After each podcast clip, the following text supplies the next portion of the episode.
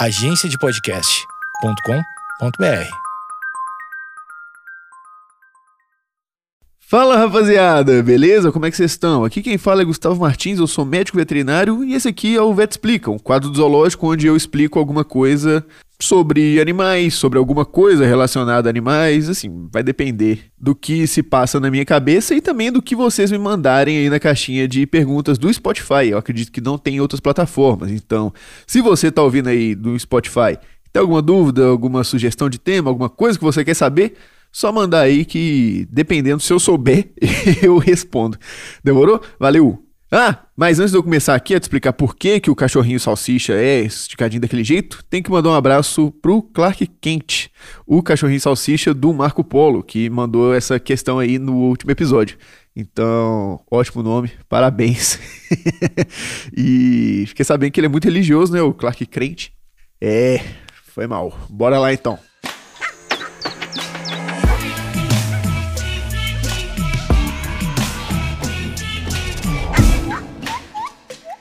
Gustavo, por que, que o meu cachorro salsicha parece uma salsicha? Qual é que é a dele? Por que, que ele é esticado daquele jeito?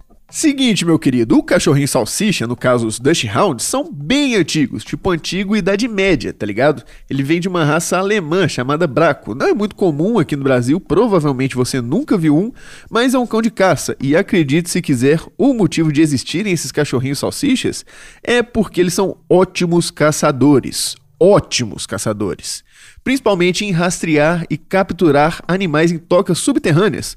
Por isso eles têm aquelas patinhas curtinhas e o corpo mais esticado para entrar na toca e matar texungo, que é o principal animais que eles auxiliavam na caça. Daí o nome, Dutch Hounds, que em alemão significa cão texungo. E assim, mano, sobre como ele surgiu, então é aquilo que eu vivo sempre falando: melhoramento genético. Vai cruzando raça com características que você quer e tal, e uma hora você consegue o resultado que você estava procurando. Como eu disse, ele veio de uma raça chamada Braco, mas também rolou uma mistura com Basset Hound, que é meio compridinho, meio salsicha também, mas tem aquelas belíssimas orelhas meio caída para baixo. O Braco é relativamente grande, já o Basset Hound é menor e mais comprido. Juntou os dois, Dutch Hound. Mas não entenda errado, não é uma fórmula, não quer dizer que se você cruzar os dois hoje em dia vai dar um salsichinha. Não é assim também. Hoje eles já se diferenciaram em uma raça diferente das duas outras, tanto que tem um padrão da raça, que você consegue encontrar lá na Confederação Brasileira de Sinofilia. Tipo assim, eu não consigo colocar aqui porque é um PDF, assim, a gente baixa o documento e dá mas não tem como eu disponibilizar para vocês. Mas é super fácil, cara, só pesquisar lá CBK CBK não, CBC, Confederação Brasileira de Sinofilia. Só pesquisar lá no Google CBC é, Dutch Hound. Vai aparecer um arquivo, você baixa e nele vai ter tudo o que um cachorro precisa para ser considerado um Dutch Hound legítimo.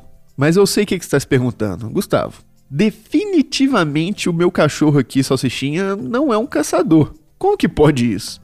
Bah, mano, rolou que no século XIX eles começaram a ser criados como cães de companhia, porque, né, é muito bonitinho, eles são compridinhos e tal, mansos, gente fina, aí virou moda na nobreza alemã. E com o tempo foram se espalhando pela Europa e depois para o mundo, chegando até aqui no Brasil, que aí virou várzea. Tão vaza que provavelmente esse cachorro que você tem em sua casa e fala para todo mundo que é um Dutch Hound deve ser só um vira-lata super bonitinho que em algum momento da sua árvore genealógica rolou um cruzamento com um Dutch Hound de verdade. Os genes dele foram passando e passando até que nem todo cachorro comprido hoje em dia é um Dutch Hound. Show? Mas vamos falar de problemas, porque, como você pode imaginar, eles comumente têm problemas na coluna. Um corpo muito grande, pernas curtinhas? Cara, com o tempo, boa parte desses animais vão desenvolver uma hérnia de disco, então alguma doença degenerativa no disco vertebral. Primeiro, a hérnia. Seguinte, a grosso modo, tem os ossos da coluna, entre eles tem como se fosse um amortecedor, que por fora é mais fibroso, só que por dentro ele é mais gelatinoso. E por conta da estrutura dessa raça, pode acontecer um aumento na pressão exercida na coluna deles, e esses amortecedores podem se romper e a parte gelatinosa sair um pouco para fora. E nisso que sai um pouquinho para fora, vai comprimir as raízes nervosas da coluna. E mano, isso dói. Isso dói demais. Para piorar, pode até fazer o animal perder o movimento das pernas, ou até mesmo ele simplesmente parar de andar porque tá doendo muito. E além da hérnia, também pode acontecer doenças degenerativas do disco vertebral, como por exemplo uma protusão desse disco, que é quando ele sai do lugar, mas não rompe, e com isso pode rolar uma pressão ainda maior na medula espinhal, e é um belo de um problema que você vai ter na mão se isso acontecer. E preste atenção que eu vou te explicar como você vai saber se seu cachorro tem isso ou não. Primeiro, vai doer. Vai doer muito, ele vai reclamar, não vai passar batido. Ele vai ter dificuldade para andar, pode perder um pouco o movimento das patas traseiras, um pouco do apetite. Assim, você vai saber que tem alguma coisa errada, mas você não vai saber se ele tá com hérnia ou não. Quem vai saber é o veterinário que você vai pegar seu cachorro e levar até ele. E aqui, muito importante isso, tá? Anota. Tem que fazer exame.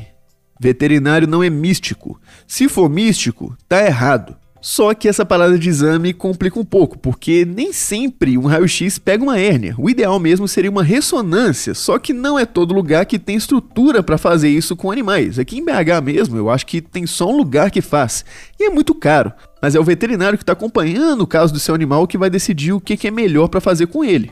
E mano, já fica ciente, nem sempre o raio-x dá a resposta que a gente está querendo. Às vezes dá certo, legal, mas às vezes não dá, tem que repetir ou tentar mudar o exame. E já fica com uma coisa em mente, meu querido.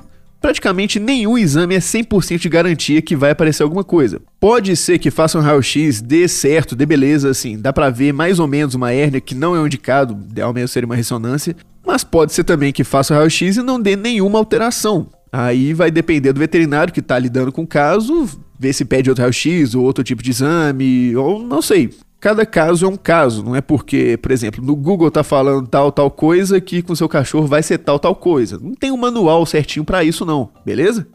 Mas o que você pode fazer para prevenir isso, visto que ele já tem uma predisposição a ter problema de coluna?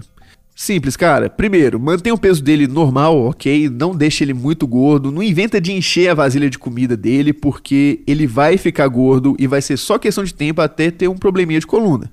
Outra coisa importante, não incentiva ele a ficar pulando nas coisas, tipo, pular do sofá, do chão, da cama pro chão. Quanto menos ele pular, melhor, porque quando ele pula, ele vai amortecer a queda com as patinhas da frente e vai rolar uma pressão ainda maior na coluna dele. E se ele fizer isso toda hora, todo dia, pode dar um probleminha lá pra frente. Outra coisa, escada não é bacana, se possível coloca uma rampa para ele e tal. Ou então, pegue ele no colo. E outra coisa muito importante, é evita coleira, tipo aquela coleira de pescoço mesmo, sabe? Porque vai puxando, ele vai puxando para frente, correndo, pode exercer uma pressão na nuca dele. E na nuca é onde começa a coluna vertebral, não sei se tá ligado.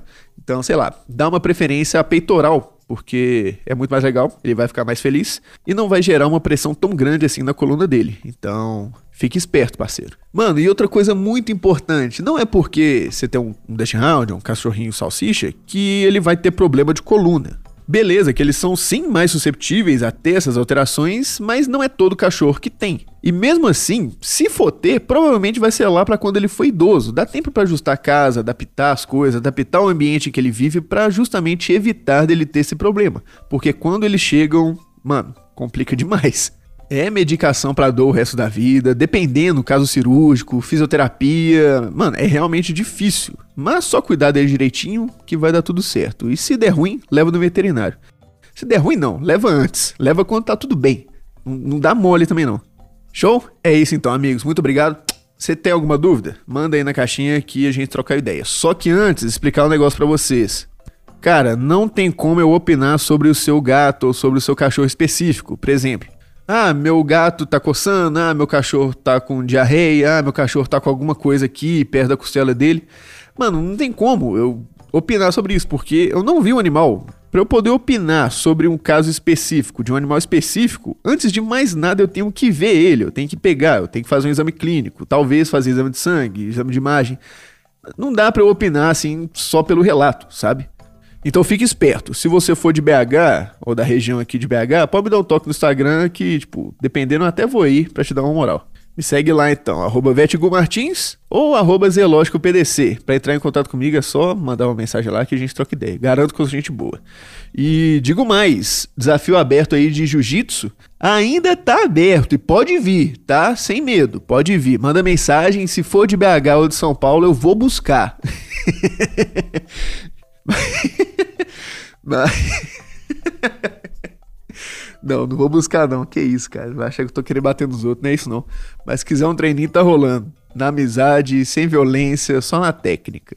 Show? Abraço, beijo.